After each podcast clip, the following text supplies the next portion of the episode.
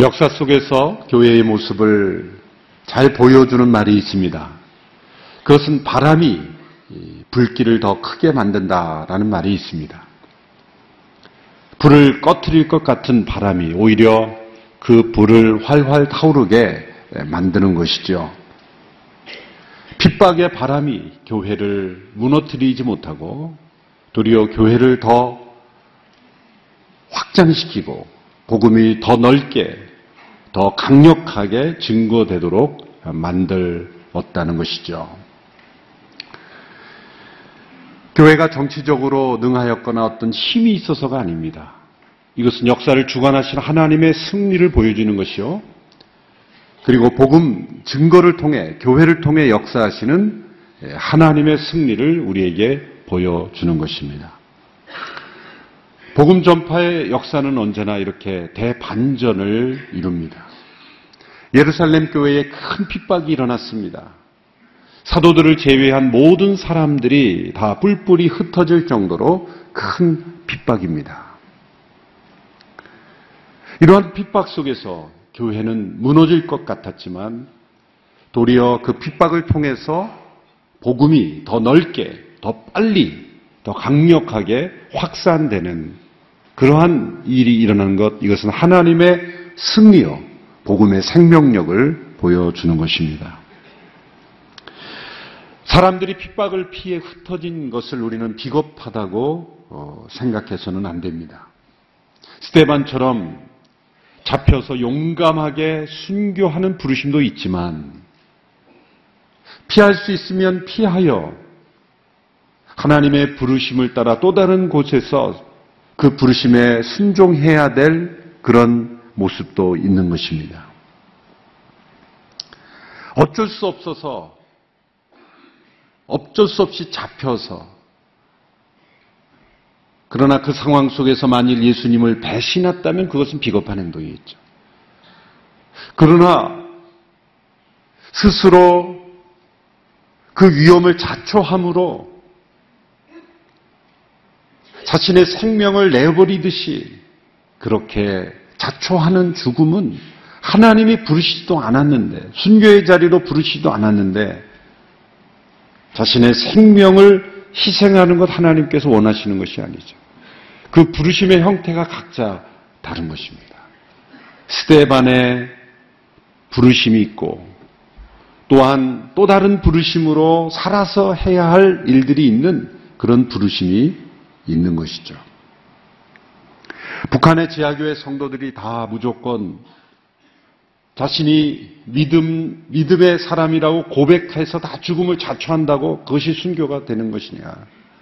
지혜롭지 못한 것일 수도 있는 거죠.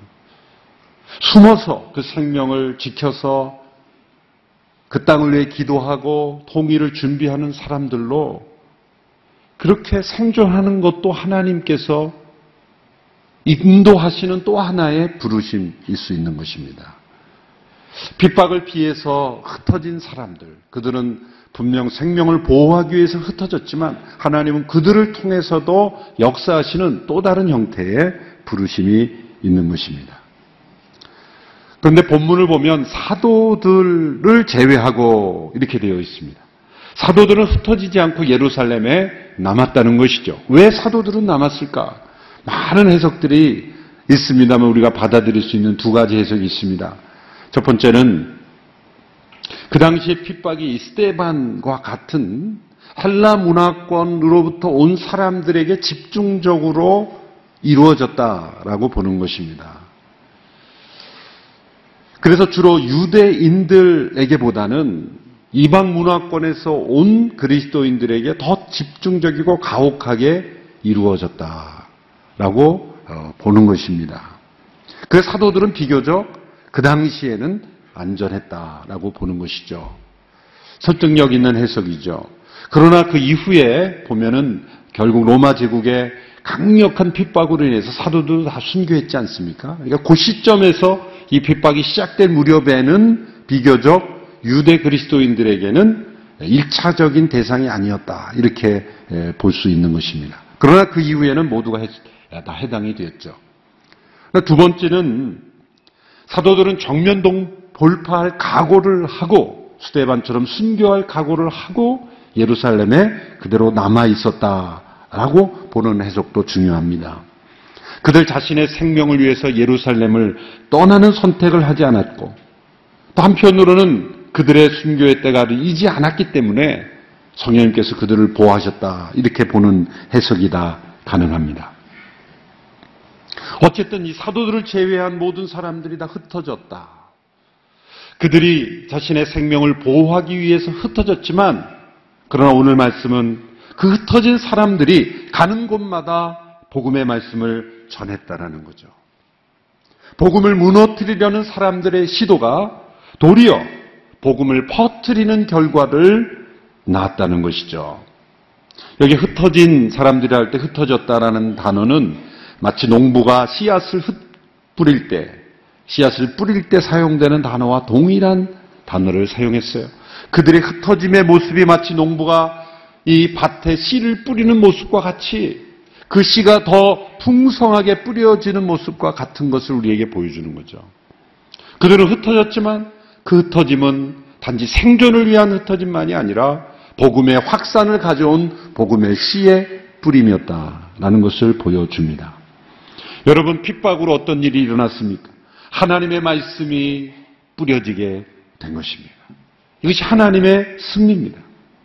복음 증거에 반대하며 교회를 멸절시키겠다고 사납게 날뛰는 사람들의 시도가 도리어 복음이 더 빨리 더 넓게 확산되는 효과를 낳게 된 것입니다. 하나님께서 일으키시는 대반전의 역사입니다. 이미 십자가에서 그 대반전이 일어났죠. 예수님을 십자가에 못 박아 죽임으로 예수님을 제거함으로 모든 것이 끝났다라고 생각했지만 예수님은 십자가에서 부활하셨고 승천하셨고 그리고 성령을 보내심으로 제자들을 통해서 예수님이 이 땅에 오신 그 목적을 이루고 계십니다. 대반전의 역사입니다. 십자가는 대반전의 승리를 이루는 하나님의 통로인 것입니다. 복음이 전해지는 곳마다 이 대반전의 역사가 일어나죠. 중국의 공산당이 지배했을 때 그 당시에 허드슨 테일러가 설립한 선교사님들이 많이 중국 내지에 있었죠. 636명의 선교사들이 일시에 다 추방되었죠. 아주 초기에 복음이 전해지는 초기에 그 많은 선교사들이 다 추방됐을 때 중국 교회는 이제 완전히 말살되었다고 생각했을 겁니다. 그리고 공산당도 그렇게 생각했을 거예요. 이제 더 이상 교회는 중국 내지에 생존할 수 없다라고 생각했을 겁니다. 그런 놀라운 것은 이제 한 70여 년이 지난 이 시점에 보십시오. 중국은 세계 최대의 기독교 인구 국가가 됐어요. 인구가 많기 때문이기도 하지만 2년 전에 북경에서 한 중국 교회 지도자를 만났을 때 본인들이 파악하고 있는 것은 1억 2천만 명이라 그러더라고요. 파악하는 것만. 내지에 파악되지 않는 인구가 더 많죠. 2020년이 되면 2억 명이 넘을 거라는 거예요. 세계 최대의 기독교 국가 인구가 된 거예요. 놀랍게도 중국 공산당이 선교사들을 추방하고 많은 그 교회 지도자들을 감금하고 때로는 핍박하고 때로는 순교하도록 만들었지만 교회는 더 확산되었어요. 1907년 대부흥이 일어난 평양에 곳곳에 교회가 세워지고 믿음의 사람들로 가득한 거리가 되었을 때 공산당의 핍박이 일어났죠. 물론 남쪽에도 많은 남한에도 많은 그런 여러 교회들이 있었지만 평양 대부흥을 경험한 그 후예들과 그 믿음의 사람들이 믿음의 자유를 찾아 내려옴으로써 한반도 전체가 이 부흥의 열기로 타오른 것은 부인할 수 없습니다. 그리고 북한에 남아있는 지하교회 성도들도 언젠가는 지금은 거의 완전히 멸절되었다 사람들이 그렇게 생각하고 북한 정부도 그렇게 생각할지 모르겠지만 대반전의 역사를 이루게 될 날이 올 줄로 믿습니다. 교회를 핍박하는 불길은, 바람은 그 복음의 불길을 더 타오르게 했다라는 것을 이 증명될 날이 저 북녘 땅에도 나타나게 될 줄로 믿습니다. 하나님께서 핍박을 허용하신 것은 단순한 저주가 아니었습니다. 이 과정을 통해 하나님은 더 능력 있게 복음의 전파되게 하셨습니다. 하나님의 목적은 예루살렘만이 아니었습니다. 이미 예수님께서 말씀하신 대로 오직 성령이 너희에게 마심 너희가 권능을 받고 예루살렘과 온유대와 사마리아와 땅끝까지 이르러 내 증인이 되리라. 예루살렘을 넘어 사마리아를 넘어 땅끝을 향해 나아가야 되는데 그 성령 충만했던 예루살렘 교회 성도들도 자발적으로 땅끝을 향하여 흩어지기는 참 어려웠나 봅니다. 강압적이고 때로는 외부적인 이런 어쩔 수 없는 상황이 되어서야 다시 그들이 흩어졌다는 거예요. 이것은 마치 예수님과 함께 변화산을 경험한 베드로와 그 제자들이 예수님께 주여 여기가 좋사오니 여기다 초막 셋을 짓고 여기 사십시다. 그렇게 머무르기를 원했던 그 제자들의 모습과 같이 흩어지기를 원치 않는 이 사람들의 본성이 작용한 거예요. 하나님은 이 핍박을 통해 땅끝을 향하여 흩어지도록 만드신 것입니다. 자발적 흩어짐이 이루어지지 않았기에 하나님은 이 과정을 통해서도 하나님의 계획을 이루어 가셨다. 그래서 우리가 성령의 바람과 함께 스스로 하나님이 원하시는 곳으로 흩어지지 않으면 이 핍박의 바람과 함께 원치 않는 곳으로 흩어질 수 있는 거예요. 어떤 바람을 따라 움직이느냐. 성령의 바람을 따라 스스로 움직이면 기쁘게 원하는 곳으로 흩어질 수 있지만 핍박의 바람이 와서야 흩어지면 원치 않는 곳으로 흩어질 수 있다라는 거죠.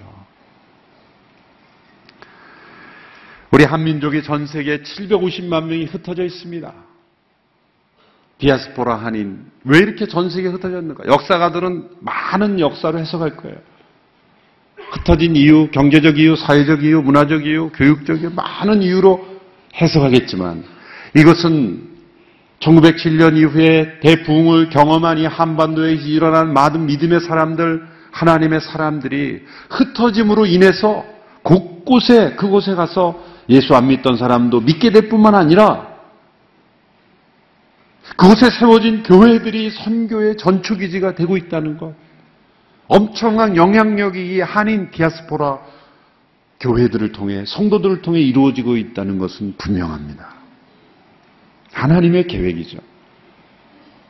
많은 분들이 그 이민을 떠나고 디아스포라가 되었을 때 이유는 다 각기 달랐을 거예요.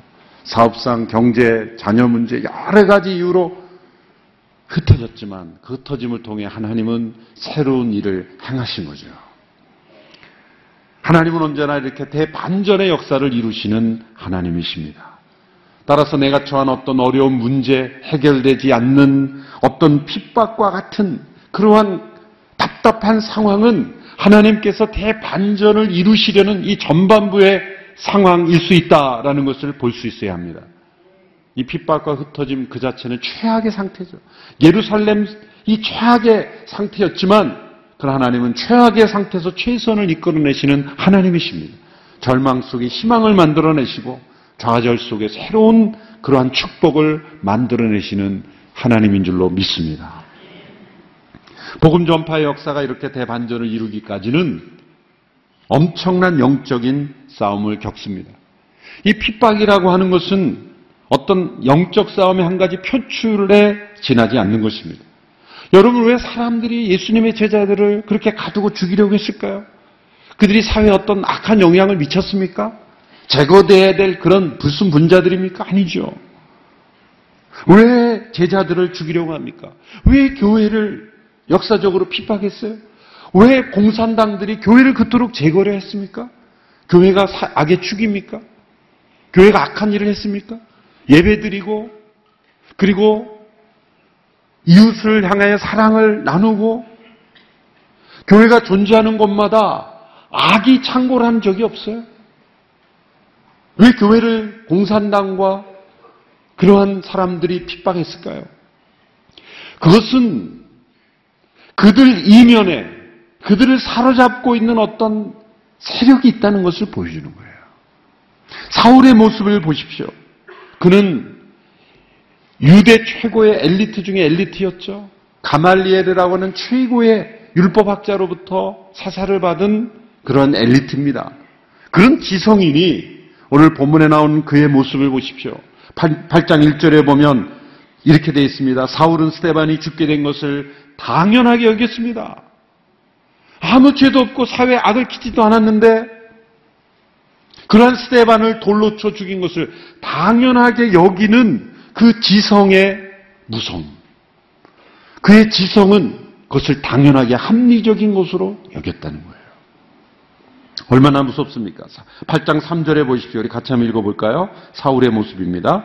그러나 사울은 교회를 파괴하면서 집집마다 돌아다니며 남자와 여자를 가리지 않고 끌어내 그들을 감옥에 보냈습니다. 이 파괴적인 모습을 보십시오. 사람의 정, 제정신이라면 이렇게 할 수 있겠습니까? 제정신이 아닙니다. 제정신이 아니에요. 지구상 곳곳에 일어나는 테러 집단과 악한 집단 지도자들, 교회를 핍박하는 지금도 중동 지역에서 일부 그리스도인들만 찾아내서 몰살시키는 그런 사람들을 보면 제정신이 아니죠. 뭔가 악한 세력에 사로잡혀 있는 겁니다.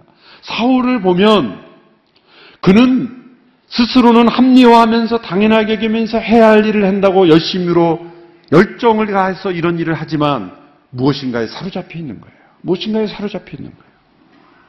이것은 영혼을 두고 벌어지는 하나님과 사단의 전쟁 속에 있다는 거예요.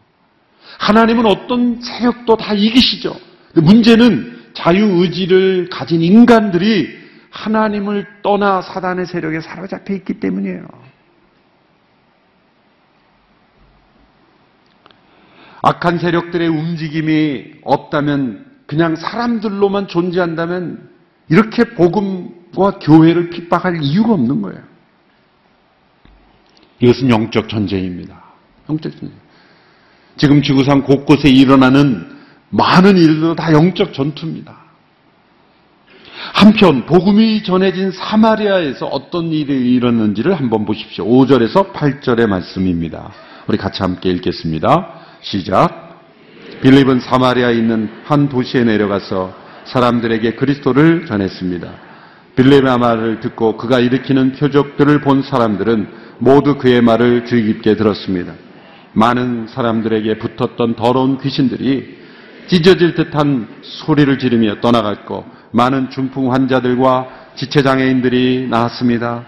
그리하여 사마리아 도시 안에 큰 기쁨이 생겼습니다. 사도행전의 저자인 누가는 직업이 의사입니다. 과학적 사고방식에 친숙한 사람입니다. 그 의사의 시각으로 일어나는 일들을 봤을 때 무엇이 육체적인 질병이고 무엇이 영적인 귀신의 사로잡힘 현상인지를 잘 구별했다는 거예요. 그리고 지금은 이 사마리아에서 일어난 일들을 보면 사람들에게 붙어 있던 귀신들이 떠나가고 육체의 질병이 낫는 그런 표적들이 나타났다. 이 표적들이 왜 필요합니까?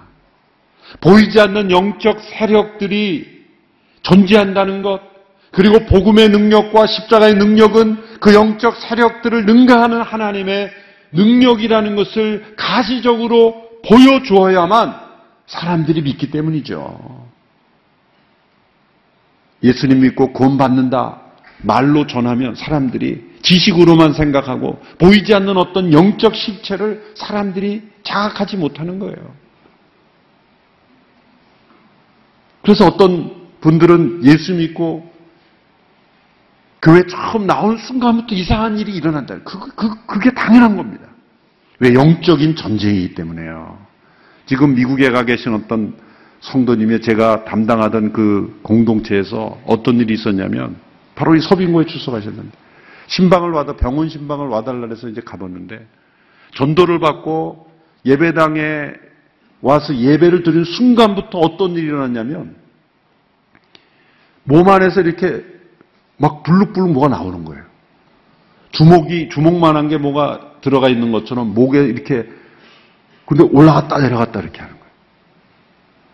그리고 계속 그 더러운 막 가래들이 나오고. 이상한 현상이 일어나는 거예요. 뭔가 내 안에 들어있다는 거예요. 귀신이 들어있는 거예요. 그 병원에 심방을 갔어요. 찬송만 부르면은 막 불룩불룩 위에 올라갔다 내렸다는 거예요. 무슨 Exorcist 영화 보는 것처럼. 그래서 진짜인가? 그리고 제 찬송을 부르면서 유심히 한쪽 눈으로는 그 사람 몸에 무슨 변화가 일어나 찬송가 보는 척 하면서 계속 유심히 진짜예요, 진짜. 병원에 찬송을 제가 부르기 시작한 순간부터 막 몸 안에 뭐가 블룩블룩 왔다 갔다 하는 거예요. 귀신이 들어있는 귀신. 그러니까 나중에는 귀신과 대화도 하거든요. 너왜 들어왔냐? 왜 들어왔냐? 한 번에 제가 그때 한 번에 다 능력으로 나갔어야 제가 능력의 사람이 되는데 그 쉽지 않더라고요. 근데 한 1년 가까이를 기도했어요. 1년 가까이.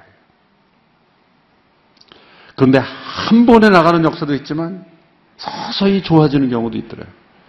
미국 LA에서 그분을 만났는데 다 좋아져서 완벽하게 좋아져서 열심히 섬기는 그런 가정으로 지금 잘 살고 있어요.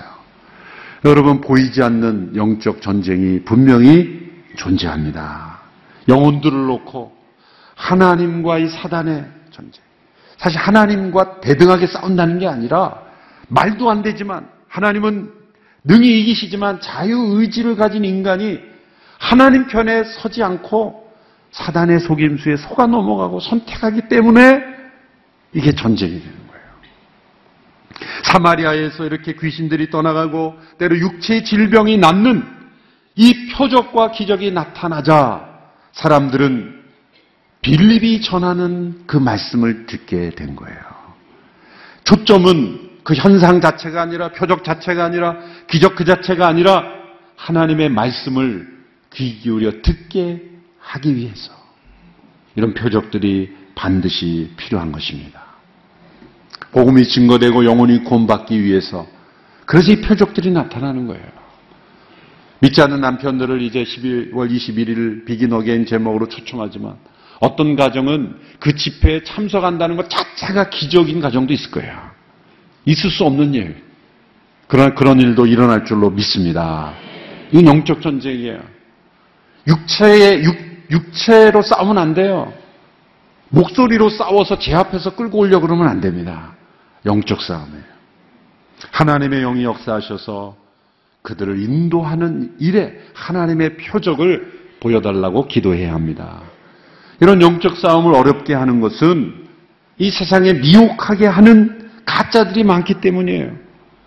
사단이 그 흉악한 모습을 있는 그대로 나타내며 활동하면 사람들이 믿겠습니까? 등을 돌리고 떠나죠. 그러니까 탈을 쓰고 아름다운 지성의 모습으로 문화의 모습으로 아름다운 문화를 포장을 하고 사람들을 현혹하는 거죠. 이 사마리아 도시에서 사람들에게 영향을 미치고 있던 한 사람을 기록하고 있죠. 시몬이라는 사람입니다. 이 사람은 마술로서 모든 사람들의 관심을 끌고 영향을 미치던 사람들이라고 기록하고 있습니다. 여러분 마술사 한 사람이 이토록 오랫동안 영향을 미치는 사회 상상해 보셨습니까? 아침 신문에 헤드라인이 오늘은 시몬이 어떤 마술을 보여주는가? 그게 헤드라인이 되어 있는 사회는 얼마나 허망한 사회입니까? 여러분 세상은 잘 속습니다. 시몬 같은 사람들이 사마리아에서 성공을 거두는 거 보면 사람들이 얼마나 어리석은지를 알 수가 있습니다. 그 시대 사마리아 사람들은 마술과 점성술과 마법의 희생자들이었죠. 그러니 어떤 사회보다도 귀신들이 더 활동하는 사회였지 않겠습니까? 서구 문화에서 시작된 할로윈, 할로윈, 귀신들, 귀신을 부르는 거예요. 제가 뉴저지에 살던 집 근처에 가보면요, 이 할로윈 시즌이 되면 공동묘지를 만들어 놓는데 세상에 온갖 귀신들은 다 놓은 것 같아요. 그거는 모양이지만 진짜 귀신이 있을 거예요. 그게. 모양만이 아닙니다. 문화라는 이름으로 귀신을 가지고 불러오는 거예요. 여러분 이 시대의 시몬이라고 할 수 있는 사람을 저는 단연코 이 시대 최고의 지성인이라고 사람들이 말하고 있는 리차드 도키스 같은 사람이에요. 옥스퍼드 대학 교수를 역임했죠. 만들어진 신이라는 그런 책을 써서 그 사람은 진화, 다윈은 하나님처럼 숭배하는 사람이에요. 다윈. 저도 그 책을 오래전에 읽었지만 어제 그래서 설교 준비하면서 유튜브에 올라온 그 사람의 강의를 어느 미국의 유명한 대에서 강의를 한번 쫙 들어봤어요. 30분 강의를 하는데 말끝마다 다윈이 말하기를 다윈은 뭐 신이에요 신. 진화 생물학자죠. 자신을 가리켜 자기는 전투적 무신론자라 그래요. 밀리턴트 에이피이즘이라 그래요. 전투적 무신론은 단지 자기만 무신론인 게 아니라 무신론을 전 변증하고 증거해서 유신론자들을 다 무신론자들로 만들겠다는 거예요. 그 말이 얼마나 교묘한지 모릅니다. 이 사람은 언어의 마술로 사람들을 현혹하는 사람이에요. 다윈의 진화론이 왜 성경보다 위대한지를 그 복잡한 단어들로 젊은이들을 현혹하는 거예요. 시몬이 물리적인 마술로 사마리아를 사로잡았다면 그러한 사람들은 언어의 마술로 언어의 마술이에요. 언어의 마술이에요. 말을 그럴싸하게 지적 설계 이론이 맞으려면 더 복잡한 존재가 있어야 되지 않나. 그런데 그 복잡성은 다윈의 진화론에서만 발견된다. 막 이런 식으로 막 끌어가면서 젊은이들을 현혹하는. 사람들은 자기가 무슨 말을, 자기가 못 알아들은 말, 못, 알아, 못 알아듣는 말을 하면 자기보다 유식한 사람인 줄 알아요. 속지 마세요. 여러분이 못 알아들은 말을 하면 그 사람이 무식한 거예요. 복음은 못 알아듣는 말이 아닙니다. 내가 못 알아듣는다고 여러분 자신을 자책하지 마시고 현란한 말로 언어의 마술로 현란한 논리로 사람들을 현혹하는 이 시대에 소위 지성인이라고 하지만 하나님 없는 그런 지성을 여러분 사로잡히지 않게 되기를 바랍니다. 그것이 이 시대의 또 하나의 사마리아가 되어가는 거예요. 이런 영적 전쟁에서 승리할 수 있는 것은 하나님 나라와 예수 그리스도의 복음뿐입니다. 복음 전파 자체가 영적 전쟁의 승리의 비결입니다. 단순하고 순전한 복음. 헬라 사람들에게는 어리석어 보인다라고 말했던 이 복음이 십자가의 복음이 영적 전쟁의 승리의 비결인 줄 믿으시기 바랍니다. 8장 6절에 보면 우리 같이 읽어볼까요? 시작. 빌립의 말을 듣고 그가 일으키는 표적들을 본 사람들은 모두 그의 말을 주의 깊게 들었습니다. 표적을 통해서 그 빌립의 전하는 말씀을 들었다는 거예요. 여러분 이 빌립을 통해서 사마리아의 복음이 전해진 것은 매우 중요하죠. 왜 그렇습니까? 수백 년 동안 내려왔던 유대와 사마리아의 역사적 앙금, 그것은 우리가 과거 일본에 대해 가지고 있었던 상처 때문에 가지는 반감을 넘어서는 겁니다. 그것과 비교할 수 없는 반감이에요. 사마리아 지역은 가서도 안 되는 지역이에요. 땅도 받지 말라고 가르쳤던 거예요.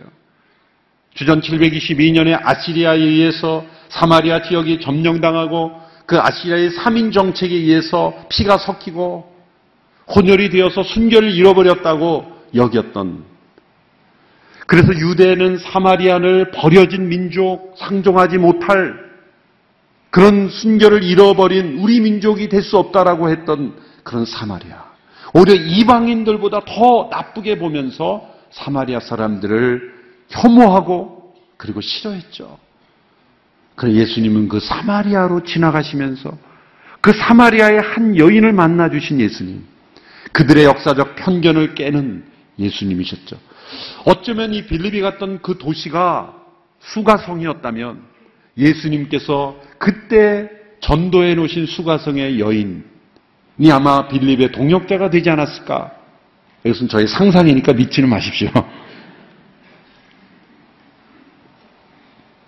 복음의 역사는 어떤 문화적, 역사적, 심리적 장벽도 뛰어넘는 역사를 이룬다는 거예요. 복음의 역사 앞에는 장벽이 있을 수 없다. 복음의 대반전의 역사는 영적 전쟁에서 승리할 뿐만 아니라 인간이 만드는 어떤 장벽도 다 무너뜨리는 거예요. 그러므로 교회 안에 어떤 장벽이 있다는 건 그건 복음을 믿는 교회가 아닌 거예요.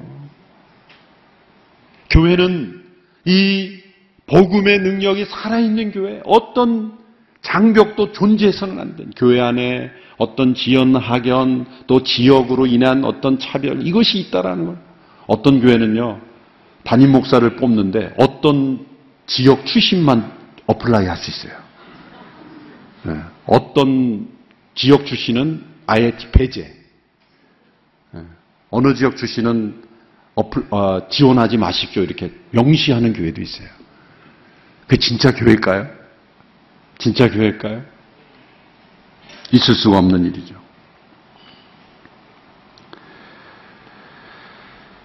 이 사도시대의 복음 증거 역사가 오늘 이 시대에도 동일하게 나타난다면 어떤 장벽도 무너지는 거예요. 우리가 어떤 인종에 대한 편견도 다 뛰어넘어야 되는 거예요. 그래서 왜 일본에서 계속 Love Sonata에서 그렇게 일본의 복음 전하느냐 이렇게 부정적으로 생각하시면 그 여러분 마음속에 편견이 있는 거예요. 뛰어넘어야 거예요.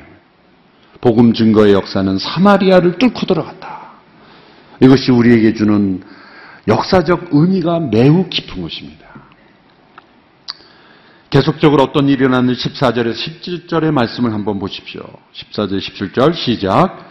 예루살렘에 있던 사도들은 사마리아 사람들이 하나님의 말씀을 받아들였다는 소식을 듣고 베드로와 요한을 그들에게 보냈습니다. 베드로와 요한은 그곳에 도착해서 사마리아 사람들이 성령 받기를 기도했습니다. 이는 그들에게 아직 성령이 내리시지 않았고 그들은 주 예수의 이름으로 세례를 받았을 뿐이었기 때문입니다. 그때 베드로와 요한이 그들에게 손을 얹자 그들이 성령을 받았습니다. 사마리아 사람들이 그리스도의 온전한 제자로 변화되어가는 모습을 보여주고 있죠. 그들이 빌립의 전도로 예수를 믿고 세례는 받았지만 아직 성령을 경험하지 못했다. 그래서 베드로와 요한이 예루살렘에서 와서 그들에게 안수하자 성령이 그들에게 임했다 라고 하는 것입니다. 이 구절은 많은 논란이 있는 구절입니다. 왜냐하면 그들이 분명 예수님을 믿고 세례를 받았는데 성령이 아직 내리시지 않았다라는 그 16절의 표현 때문에 도대체 어떻게 된 거냐? 성령이 아니고는 성령의 역사 아니고는 예수님을 주라 고백할 수 없고 세례를 받을 수 없는 것인데 왜 성령이 내리지 않았다는 표현을 쓰는 것일까? 누군가 이 복음을 듣고 예수님을 믿고 세례를 받는 건 분명히 성령의 역사입니다. 성령님이 이미 역사하신 거예요. 그러나 성령의 능력의 충만함을 경험하는 성령의 세례라고 할 수 있는 그 충만함을 그들이 경험하지 못했다는 거예요. 이건 너무 심각한 이슈가 아닙니다. 신학자들에게 좋은 먹잇감이 될지언정 이건 아무 문제가 아니에요. 예수님을 믿고 고백했지만 능력과 확신이 없이 살아가는 사람이 얼마나 많습니까? 그렇죠? 나도 예전에 세례 받았어요. 그러면서도 불신자처럼 살아가는 사람이 얼마나 많아요. 믿고 세례 받은 것도 성령이 일반적인 역사입니다. 그러나 그리스도의 온전한 제자로 살아가지 못한 사람은 성령 세례를 받지 못한 사람이에요. 그래서 이들에겐 이것이 연속적으로 나타났다는 거예요. 어떤 사람에게는 많은 시간이 지난 후에 나타나기도 해요. 어떤 사람은 물 세례를 받기 전에 성령 세례를 먼저 받고 나중에 물 세례를 받는 사람도 있어요. 이 순서의 차이가 다를 뿐이에요. 중요한 것은 성령의 충만한 세례를 경험해야 한다는 거예요. 결론은 그거예요. 어떤 답답한 학자들은 믿고 세례를 받는 것이 성령의 역 이미 성령에 임하셨기 때문에 이런 성령의 추가적인 체험은 필요 없는 것이다. 이거는 일시적으로 예외적으로 있었을 뿐이다라는 근거로 말하는 것은 아주 답답한 거예요. 사마리아 도시에 복음이 전해지고 성령님의 이 임재하시는 역사가 임한 것으로 인해서 이제 이 사마리아 사람들은 마치 예루살렘의 제자들에게 사도들에게 오순절 성령 임함으로 그들의 능력을 경험한 것처럼 사마리아가 또 다른 예루살렘이 된 거예요. 예루살렘이 예루살렘인 것은 성령의 오순절 사건이 있었기 때문에 그것처럼 이 사마리아도 이제는 제2의 예루살렘이 되었다는 거예요. 평양이 제2의 예루살렘을 경험한 것처럼 서울이 제2의 예루살렘을 경험한 것처럼 복음이 전해지는 곳마다 오순절의 성령이 임하실 때마다 그것은 능력의 공동체가 된다는 거예요. 이 사마리아 도시에 큰 기쁨이 임했습니다. 예수님 믿는 삶은 편협하고 재미없는 삶이 아니라 큰 기쁨이 있는 삶입니다. 왜냐하면 환경의 변화와 상관없습니다. 우리의 내면에서부터 흘러나오는 기쁨이기 때문이죠. 환경이 좋으면 기쁘고 환경이 나쁘면 기쁘지 않는 기쁨이 아니라 우리 내면에서부터 흘러나오는 기쁨이기 때문에 환경과 상관없습니다. 여러분 진정한 기쁨은 부산물로 주어지는 거예요. 행복이나 기쁨 자체를 추구하면 주어지지 않습니다. 성경은 이렇게 말합니다. 의를 추구하는 의에 목마르고 그리고 의를 추구하면 기쁨과 행복이 찾아온다. 기쁨과 행복은 부산물로 간접적으로 주어지는 거예요. 주 안에서 기뻐하라고 했습니다. 주님 안에 거하려고 할 때 이 기쁨과 행복은 따라오는 거예요. 왜? 죽음을 이기신 부활의 생명이 주님 안에 있기 때문에 죽음 앞에서도 기뻐할 수 있는 기쁨, 그것이 진정한 기쁨입니다. 사마리아 도시에 이 큰 기쁨이 임했던 거죠. 우리의 마음속에 이 큰 기쁨이 임했던 것처럼 복음이 전해진 곳마다 큰 기쁨이 임할 수 있도록 우리가 통로가 되기를 간절히 바랍니다. 이 시대에 많은 사마리아인들이 있습니다. 이 시대에 많은 사마리아 도시들이 있습니다. 그들에게도 이 복음이 증거됨으로 큰 기쁨이 전해지는 이 시대의 또 다른 사마리아인들, 또 다른 사마리아 도시의 큰 기쁨의 복음의 능력이 증거되는 일에 오늘 이 교회가 계속해서 쓰임 받을 수 있게 되기를 주님의 이름으로 축원합니다. 기도하겠습니다. 사마리아에도 큰 기쁨을 허락하신 하나님, 오늘 이 시대 우리에게도 큰 기쁨을 허락하셨음을 감사합니다. 복음의 대반전의 역사를 우리를 통해서도 이루시고 이 시대에 시몬과 같은 이들에게 사로잡힌 도시들이 자유함을 얻고 그리고 복음의 능력을 체험하고 큰 기쁨을 경험할 수 있도록 우리를 사용하여 주시옵소서 우리 안에 있는 모든 귀신들이 떠나가고 영적 전투에서 승리하며 그리고 하나님의 능력이 이 시대에 임하는 아름다운 공동체 되게 하여 주시옵소서. 예수님의 이름으로 기도합나이다. 아멘.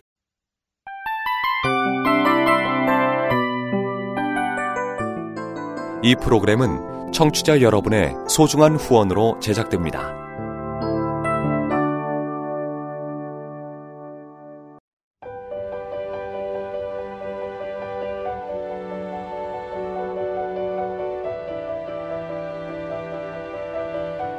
세상에는 수많은 교회들이 있지만 더 깊이 있는 말씀 강해를 찾기 위해 크기로만 교회를 선정하지 않습니다.